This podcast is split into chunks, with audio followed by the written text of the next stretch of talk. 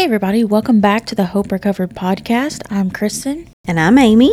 And today we are going to talk about what happens when life doesn't go the way we want it to. Mm-hmm. It seems like we've had a lot of that lately, haven't we? We have, and actually today's one of those days for me. It seems like I was just kind of cut off at every turn, mm-hmm. and things would not cooperate, and I was trying to leave, and I had to be late, and, you know, all these kinds of things, and those may seem like small things, and they are, but they can accumulate, mm-hmm. and, you know, you just kind of feel like, ah, what, you know, what's it all for? And you can get really frustrated.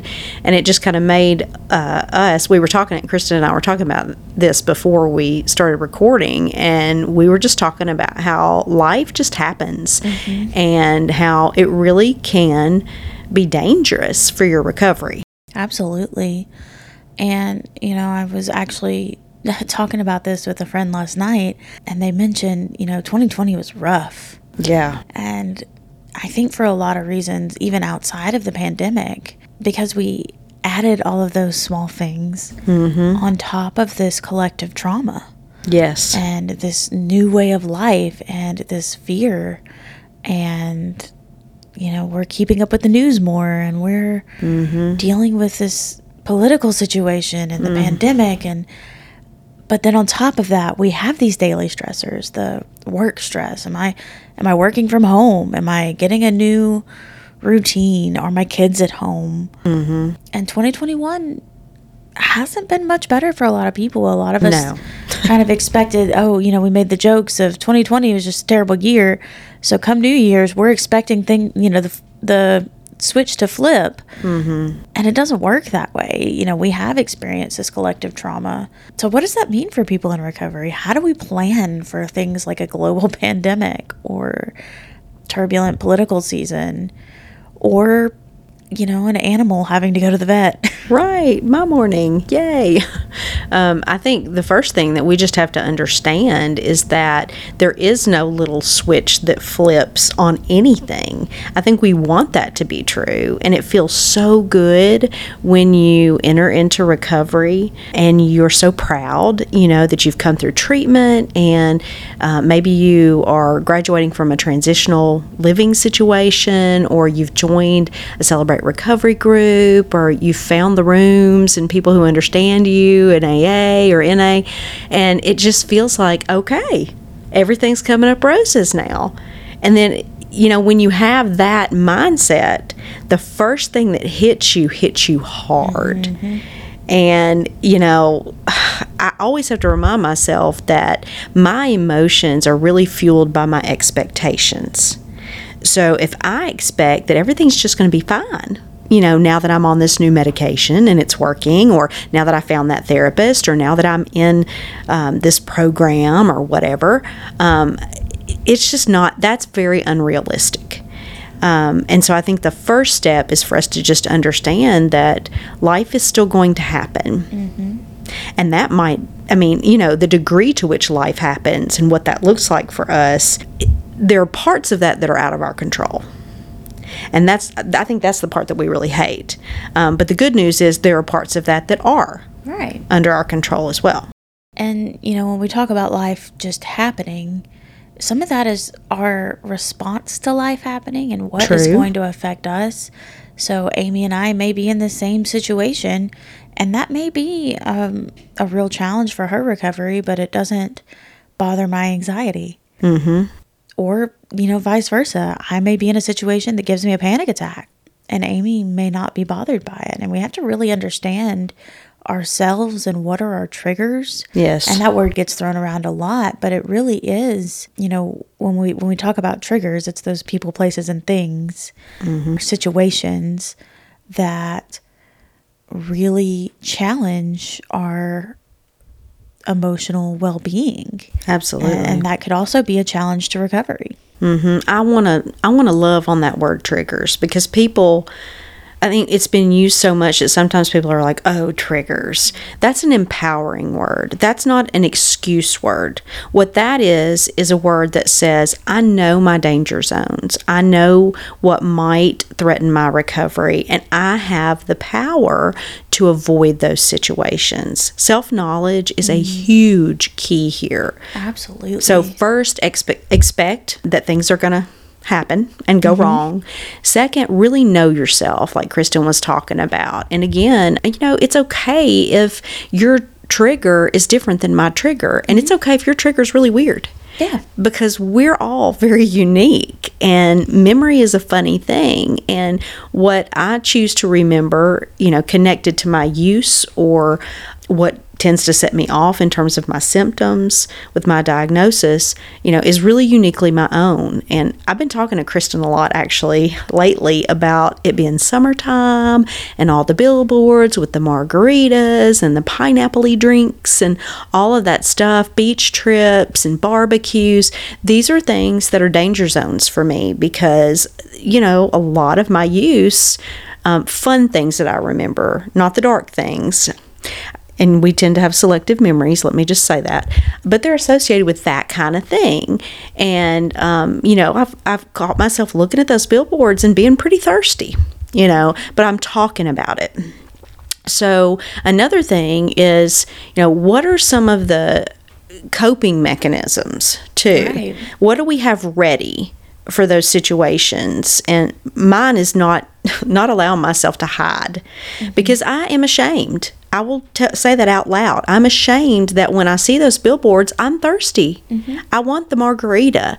I really don't necessarily want the alcohol, I don't think. I don't want that imp- that effect. Mm-hmm. But I want... the fun. Right. Yes, that's exactly what it is. Thank goodness, you know, I see that it really isn't fun. Yeah. uh, but I and I need to find the fun parts. And, you know, I was talking to Kristen about it. I've talked to my husband about it. Kristen gave me some really good ideas. She suggested that I find something that can bring the fun that's kind of like it, but not with alcohol. So. And, you know, some of that is when you talk about it, you get those ideas and you put it out into the light, and you're not sitting in that shame mm-hmm. and beating up on yourself and things like that. But, you know, may not think, okay, well, sub out the alcohol. Get a margarita mix if you like the taste of margaritas. Right. Put ginger ale in it instead of alcohol. And then that's something fun you can do with your kids even. And and it's just a fun summer thing, and it doesn't have to revolve around alcohol. And so, you know, that was kind of some of the things we had talked about. But, I mean, maybe it, it's, you know, something different. I notice a lot of times that when I have stress that adds up, it's kind of the slippery slope with my mm-hmm. anxiety. And we used to do this activity um, with some of the clients I would work with at a residential facility, and we would cut out a spiral and, you know, take the big end and it goes down to the small end. Mm-hmm. And they would write things a- along that spiral as it went down. And they could hang it up in their room and look at it. And it was a really fun visual for me of what, you know, what happens, you know, specifically with my anxiety. And something I noticed this week and I've, I've kind of been talking about, I start noticing things about my thought patterns, mm-hmm. um, where they go, what I'm focusing on, even small things, the state of my car, how many empty cups are in my car. Um, and right now, that's not a great number.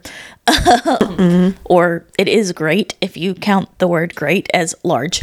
um, so, you know, things like that. And even, you know, kind of silly things that I can look at and say, oh, yeah, my car is pretty messy. My plants aren't watered. Mm-hmm. You know, I've got boxes on my carport. Those little things. But when I can observe that mm-hmm. and kind of ask myself where that's coming from, and it's generally a place of being overwhelmed, of not having the energy to grab that extra cup as I leave, um, or of being so hurried mm-hmm. that I'm eating a lot of fast food and it ends up in my car. And I actually had a conversation with a friend this week of, oh, when I have thoughts like this, I typically have a panic attack within the week. And and it was kind of odd for me to say that because you don't plan panic attacks. They generally are something that happened to you. Mm-hmm. And once I recognized that, I was able to plan some things that weekend that really, I mean, I haven't had that panic attack. Mm-hmm. And I have been able to kind of subvert that and really kind of focus on some self-care and things like that. But, and, and thankfully I have this friend who can really call me out on that too, or at least be that safe space for me to say that. And so it was kind of a really empowering experience for me to recognize that and then do things to counter it, especially with panic attacks and that feel, because it, it's, it feels mm-hmm. so powerless. Absolutely. I, I want to cheerlead for you right now. That is so awesome. And I hope that if you're listening to this, you understand that while Kristen is super, she does not have superpowers. No. She just knows herself, and she's developed this ability to be aware, and she sees her patterns, so she can predict when she might have a panic attack, which is phenomenal. You can do that too. And I have wonderful people who will call me out. Like last night, this same friend said, hey, you're going to run yourself into the ground if you don't get, a, get more rest. Mm-hmm. Go to bed. Yes. Because they recognize those patterns with me. And when you're open with people about what you're thinking, what you're feeling, what you're doing, mm-hmm. then other people can see those patterns if, even if you can't. Right. And then once other people point them out to you, then you can start to recognize them. And then this isn't something I developed, you know, when I got my anxiety diagnosis. Okay, I have anxiety. Now, now I can, you know, go out of my way to not have panic attacks or... Mm-hmm. you know, do all of these things to avoid triggers or things like that. No, this is something that has developed over the last five or six years that I have noticed these patterns in myself. And, and when, you know, my thoughts start going down a certain path, or when I feel like I have less control over my thoughts, and that typically leads to a panic attack. Mm-hmm. And so, and then I also have to learn, well, what keeps me from having a panic attack? What are those mm-hmm. things that are beneficial? And then we have the opposite of the downward spiral. We have the upward spiral. Mm-hmm. What are some things you do that show you that you're healthy? You know, some of that is just spending some time with friends for me, and, and also spending time alone, being okay spending time alone. I spent a lot of time this weekend baking, and I ended up with way too many cookies. And I was the beneficiary, so I'm grateful for that. But it was a, you know, it was one of those things where I could feel productive. And I could get out of my head a little bit and focus on, okay, well, if I put this amount of baking soda, what's it going to do to the cookie? Or if I bake it to t- this temperature, how's it going to differ? And for me, that's a that's one of those things that just kind of help clear out my mind. And for you, it may be something completely different. Baking may stress you out. Um, it may be meditation or yoga or running, or I can't run. um, I am not that person. If something's chasing me, I applaud you if you are. But things like that. And so you, it, like Amy said, it's just one of those things. You have to know yourself. Mm-hmm. It's a little scary sometimes to take the time to get to know yourself. It is. And it's something that we totally undervalue, and we feel is very selfish maybe. We don't want to focus on ourselves. But that is such a powerful thing, you know, to develop that awareness. And it is absolutely necessary. And it's absolutely strong, and it's absolutely adaptive for you to take the time to watch your patterns. You said scary, and that made me think of something that I thought a minute ago that maybe somebody will relate to. You know, you have this really close friend group. You, you guys are each other's caretakers, and you know each other so well, but we don't all have that. Right. Um, and I remember there were some years that were really hard Um, in terms of me feeling like I could be intimate and reach out to people, and especially share things around my mental health, definitely share things around my uh, recovery. And so um, I just want to add in there too that, you know, you can find safety in numbers and fellowship in recovery groups as well. And those are safe places that might feel a little less complicated and messy to those of you who are still kind of walking that yeah. road back to intimacy, because trauma and, uh, you know, all the things, all the things um, typically make it harder for us to trust people. And um, I just, I can't say enough about some of the amazing recovery programs that we have, and the safety. And it's sort of like a training ground for outside personal relationships, in my view. You know, once you kind of get a handle on sharing in those groups, and everybody else is doing it too, um, you're with like-minded people, and people who really get it, then it makes it a whole lot easier to be vulnerable and transparent and honest with your family members and friends. Right. And that's really the point of having a sponsor. Um, so when you're in those recovery groups and, mm-hmm. and things like that, your sponsor is your person you can just be vulnerable with. And they know what it's like because they've had a sponsor too. Um, and if, and I, you know, know how scary it is for me within those close relationships to be vulnerable like that. Mm-hmm. And so I, I can't imagine, you know, trying to do that with someone new or, you know, it takes practice being vulnerable. Absolutely. And it's hard. Um, and I hope that if you're able to do that, you're met with compassion. Yes. Since I know not everyone is and, and may have some trauma and that you opened up to someone and, and weren't met with compassion. And so I hope that you are able to find a safe place to do that. But again, it, it is about safety. And we we kind of scoff, or at least I have seen a lot of people who may scoff at people wanting a safe place mm. or, you know, um, to content warnings or trigger warnings, you know, this. But really, I think where that mocking comes from is we don't feel safe. Mm-hmm. Um, and we call people snowflakes because they're asking for that. But really, I think that's what we all want. Absolutely. We want to be vulnerable and intimate with people. And so when people ask for that safety and that intimacy, we, we get defensive. Mm-hmm. And we're like, well, who are you to, you know, because that's scary and it's hard. And it's, well, who are you to ask for that? Mm-hmm. But, you know, I think once we recognize that we're all scared of vulnerability and we're all scared of intimacy in a lot of the same ways, and it's scary because we're putting a part of ourselves out there and mm-hmm. risking rejection or risking harm, we can really recognize and be compassionate towards other people because we see how hard that is. Absolutely. And it's something that is so necessary for resilience. You you have to be able to create and maintain intimate relationships. To be known is a superpower. Because, you know, Kristen's friend can't say, Kristen, you need more rest, if she's not invited into Kristen's life.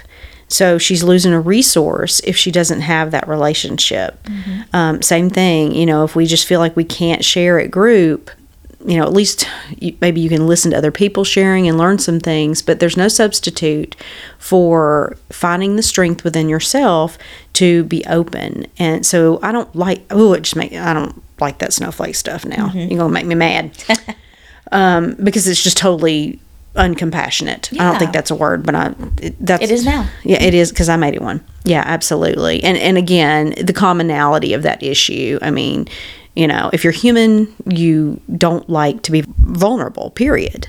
So being intimate is a very necessary part of being ready for life, you know, having a tribe. And it doesn't have to be a million people. I mean, you can have one, mm-hmm.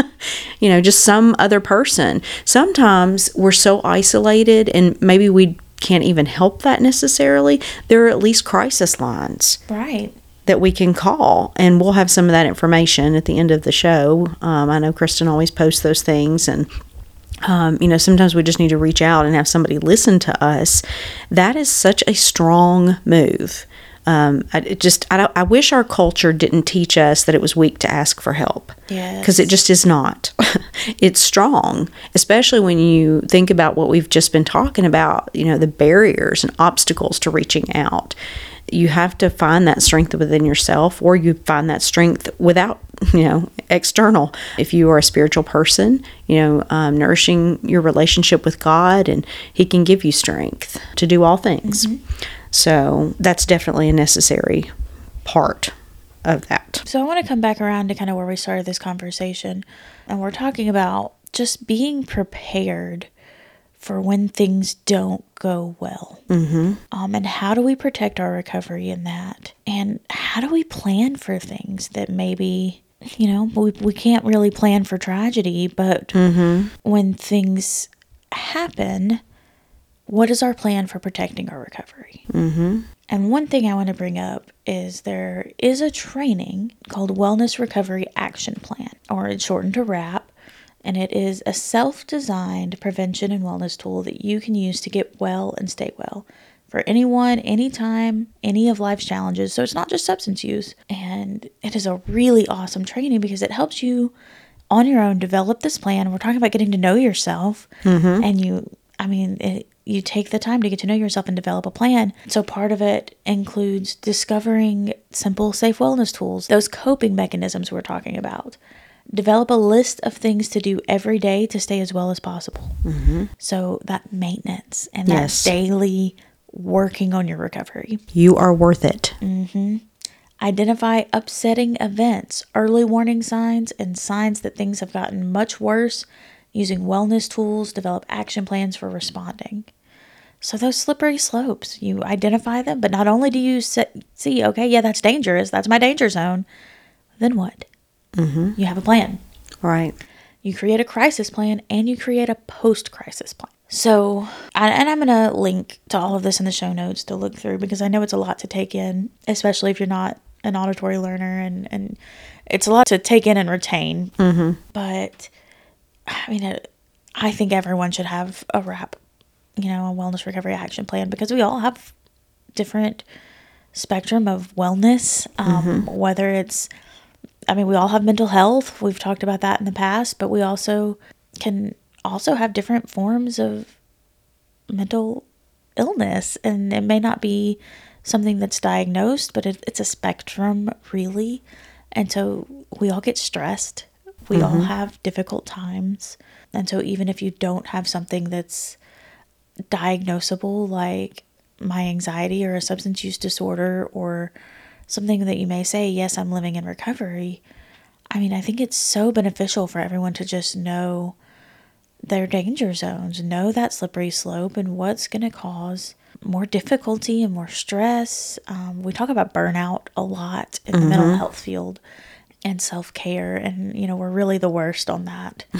um, we'll teach about it all day long, but mm-hmm. you, you can't hardly find us doing it. That's right. And so, you know, I think it is such a cool program that we can work with people to develop this plan. And how versatile it is to any situation. Absolutely. I love W R A P. It's really just about being the best you you can be and just deciding that you're worth putting pen to paper and actually having some goals and some plans that relate to your overall well-being. And it can, like Kristen said, it really can be related to anything. If there's something that you just don't like, a habit you have that you just are really trying to change, and, you know, the W R A P plan will help you look at that in a very complete way and anticipate the situations that are more difficult for you. I'm thinking about my tendency to eat in the most unhealthy way possible, basically, and involves Sonic a lot and some other places where ice cream and fat, salty things live. You know, but if I want to get serious about that, I could do a W R A P plan for that. And I could think about, you know, um, when am I more likely to stop by? And I know I've thought that through, you know, but I, but the beauty of W R A P is putting pen to paper, you know, or filling out the form online or whatever. There's actually an app now I just found. Is there? Ooh, um, me, so I want it. Uh, download the app, Wellness Recovery Action Plan. Um, you know, we're not sponsored or anything, mm-hmm. but I will shamelessly plug them because it's such an amazing program. It really is. And I hope that um, some of you guys will just check it out at least. You know, this podcast is for everybody mm-hmm. because all human beings have stuff. Right. And we want you to be the best person that you can be, the best you that you can be, uh, because you're worth it. And we really do care. And speaking of that, I want to put in a little plug for Interaction, because as we talk through these things, you know, we're always thinking about you. Sometimes we feel like we're just kind of talking into the void and we're choosing the topics, but we really want to invite you guys to talk back to us and to let us know what you think about what we've said, or just give us your personal experiences, suggest topics. You know, just participate in this conversation, because you are the reason that we're doing this, because we talk to each other all the time. Mm-hmm. You know, we don't have to record what we're saying, and we benefit from that fellowship, but we would love to, for this conversation to be two ways. So Kristen at the end will tell you all the ways that you can participate, but we would really, really love to hear from you and invite you to be a part of our little community. Yes, please. And we want to talk about things that y'all want to talk about too. Um, you know, we end up talking a lot of times about things that are coming up for us. And right. So, you know, that's kind of where this conversation is coming from. But, you know, we want to hear from y'all. So, you know, we kind of consider one thing I wanted to bring up as we're talking about slippery slopes and things like that. I do a lot with the Enneagram, and I think about that a lot. And I know that's not for everyone, and that's okay if it's not. But if you know your Enneagram type, one of my favorite things about the Enneagram and how I like to use it is the levels of health. So I'm going to read from a type two, because that is Amy and I's type. Mm-hmm. And if you're a type two, and you may um, identify with some of this, I know I do. But there are, they call it levels of development. So we're going to start with the healthiest at their best. A type two becomes deeply unselfish, humble, and altruistic, giving unconditional love to self and others, and they feel it is a privilege to be in the lives of others. At level two, and the further we go, the more un- unhealthy we get, they are empathetic, compassionate, feeling for others, caring and concerned about their needs, thoughtful, warm-hearted, forgiving, and sincere. Level three, encouraging and appreciative, able to see the good in others. Service is important, but takes care of self too. They are nurturing, generous, and giving, a truly loving person. So those are healthy levels. At average levels, we have level four.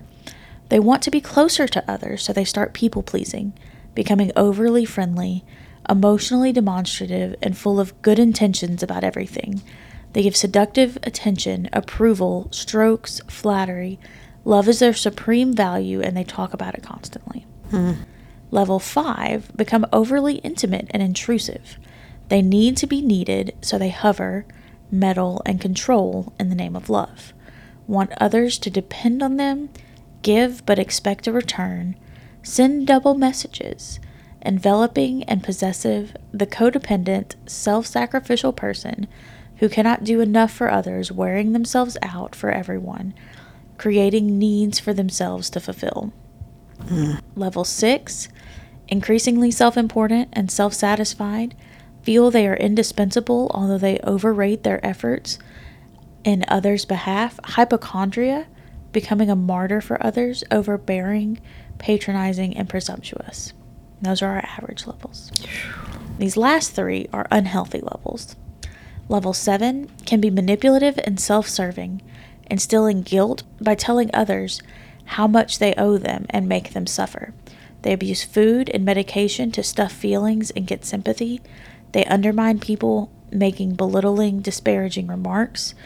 They are extremely self-deceptive about their motives and how aggressive and or selfish their behavior is. Level eight, they are domineering and coercive. They feel entitled to get anything they want from others through payment of old debts, money, or sexual favors. Level nine, they are able to excuse and rationalize what they do, since they feel abused and victimized by others and are bitterly resentful and angry. Somatization of their aggressions results in chronic health problems, as they vindicate themselves by falling apart and burdening others. Generally corresponds to histrionic personality disorder and factitious disorder. I'm so glad that you brought that up, because the Enneagram is just one example of personality inventories. That's kind of a, I don't think that adequately describes what the Enneagram is, but it's generally in the ballpark. Um, you know, those are really good things to kind of use to explore yourself. And I love that one too, because I love that kind of spectrum where you can kind of see yourself. It's it's another way for you to go, mm, what are some red flags? It's kind of like Kristen's cups. You know, she sees those cups. Well, she can stand back kind of and evaluate her relationships too. What am I asking from people? Mm-hmm. What am I expecting from people? What am I wanting from people?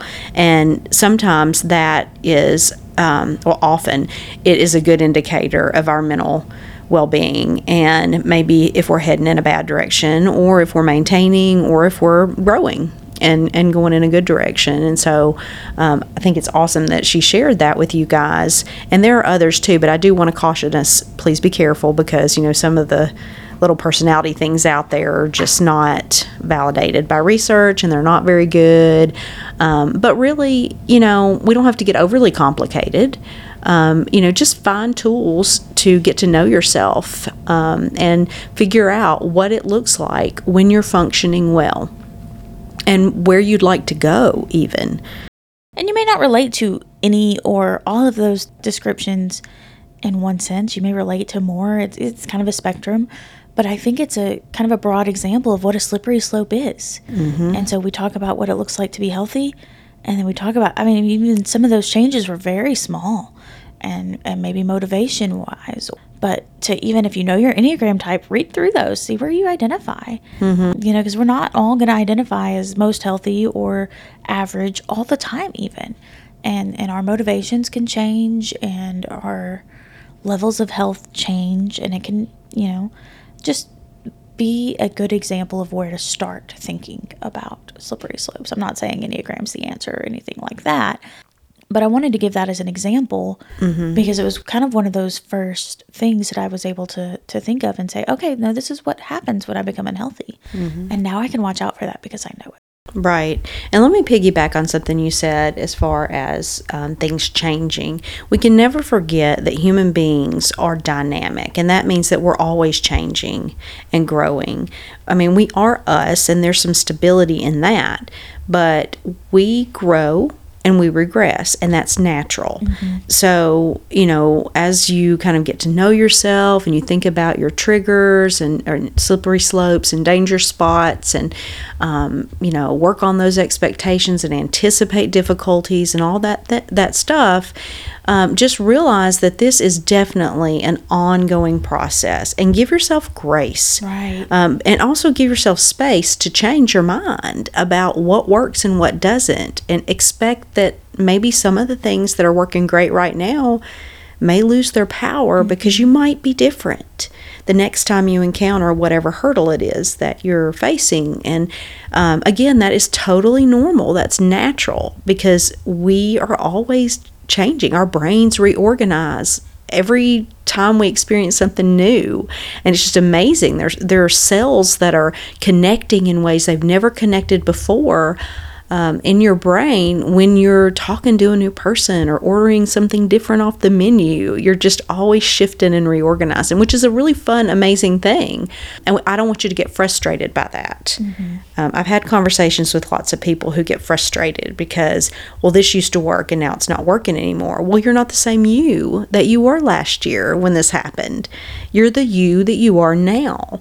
Um, that's not to say that you can't get to know yourself, because there is definitely stability there, and that's what we're talking about. But I just want you to be ready for the possibility that, you know, you've grown and you've changed, and maybe you need to shift gears a little bit and open your mind to some other solutions from time to time. Yeah, absolutely. So with that, you know, I kind of want to just talk about, you know, what are some things that are practical? What do we do when, you know, we've got our, our action plan, but what's on it? What are some of those actionable steps that we can take to be healthier? For me, you know, some of that is to, to rest more, take care of my body, make sure I'm eating healthily, drinking water, less coffee, as much as I hate to say it. Boo. um, less coffee, more water. Or, you know, if I drink coffee, just drink more water too. Mm-hmm. um, mm-hmm. That's generally what ends up happening. Um, make sure I'm taking my medication and having that refilled, and, mm-hmm. you know, not adding more challenges by having to, to go without for a couple of days. Amy, you want to add a, anything to mm-hmm. that? Or? There are some things, some little coping mechanisms you can keep in your pocket that just tend to work fairly consistently, because they work with your body's natural flow and the way your body is built and set up to function. One of those is deep breathing. I use it all the time. I constantly pull that one out. Um, you know, I'll breathe in for a count to four. I'll breathe. I'll hold it for a count of four. I'll breathe out for a count of four. And I just continue to do that until my brain gets the message that I am calm. Even if I cognitively do not think I'm calm, deep breathing will convince my brain that I am, and it will combat anxiety for me. Um, and that's just, you know, it's the way your brain is set up. And sometimes we have to do something like drink out of a bottle of water to engage in that deep breathing. Um, it's just, you know, it's about having these things kind of in your pocket and ready. I also use lots of Post-it notes. I post scripture. I post little notes to myself. Um, I wear jewelry that has messages on it. Um, I'll pick a particular bracelet or necklace for a particular day if I know I'm facing certain things.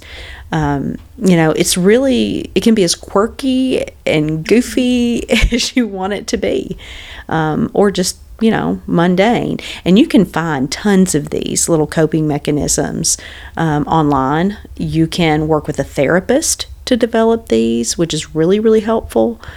Or you can even talk it over with a friend, you know, or somebody that you trust in your family. And, um, you know, sometimes our acquaintances even seem to know us better than we know ourselves, or they can validate some things for us. As an example, I might think, oh, you know, folding laundry is so soothing. I'm going to put that in my wrap. And my husband would go, uh, no, you don't like that. That would aggravate you. You won't do it. Um, and he's right, you know, or if I said I would run, you know, Kristen and I made it very clear earlier, we don't do that. If something's chasing me, I might. Um, so it wouldn't work for me to stick that in my wrap plan.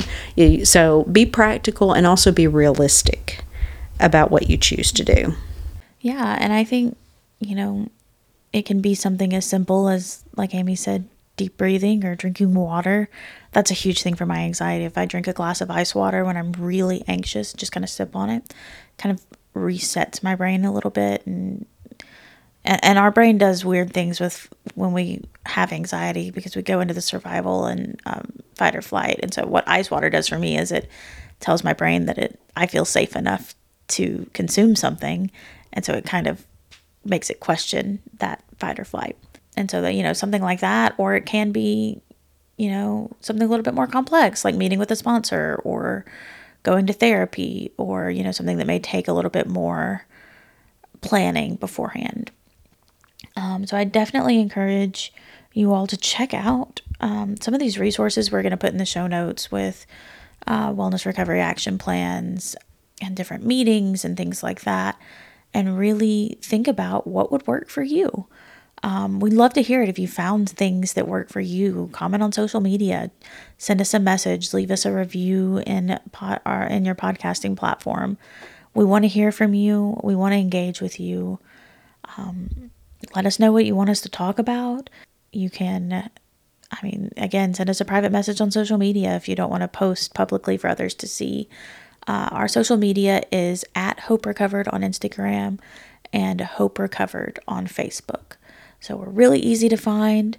We'll have a post go out with this podcast when it goes live, um, just for discussion. Let's let's engage and uh, start up some conversation and communication and build a community around what we're talking about. That's really our goal. And uh, we'd love to hear from you. So yeah, thanks for joining us. I hope this conversation's been helpful. Um, and I hope that you... we're able to take something out of our little bit of a crazy morning, um, because that's kind of just our goal, is that we can have compassion for one another and, and help each other to become more healthy, to be our best selves, um, to live in recovery from whatever it is that we struggle with. Um, so with that, I mean, we just want to leave you, as we always do, with a reminder that we, we do recover. recover.